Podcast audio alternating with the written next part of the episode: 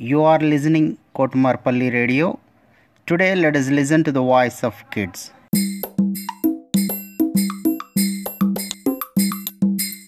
Smile Please. Author Sanjeev Jaiswal Sanji.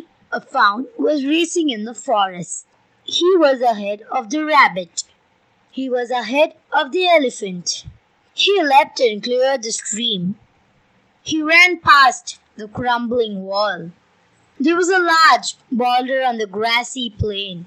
He stumbled and fell down. He burst into tears. The monkey massaged his leg. Tears flowed from the fawn's eyes. Brother Bear picked him up. The fawn didn't stop crying. His mother came. She said, Look, we'll beat up this bad boulder. The fawn said, Oh, don't do that, or he will also start crying. His mother laughed. So did the fawn. The fawn said, Oh, don't do that, or he will also start crying. His mother laughed. So did the fawn.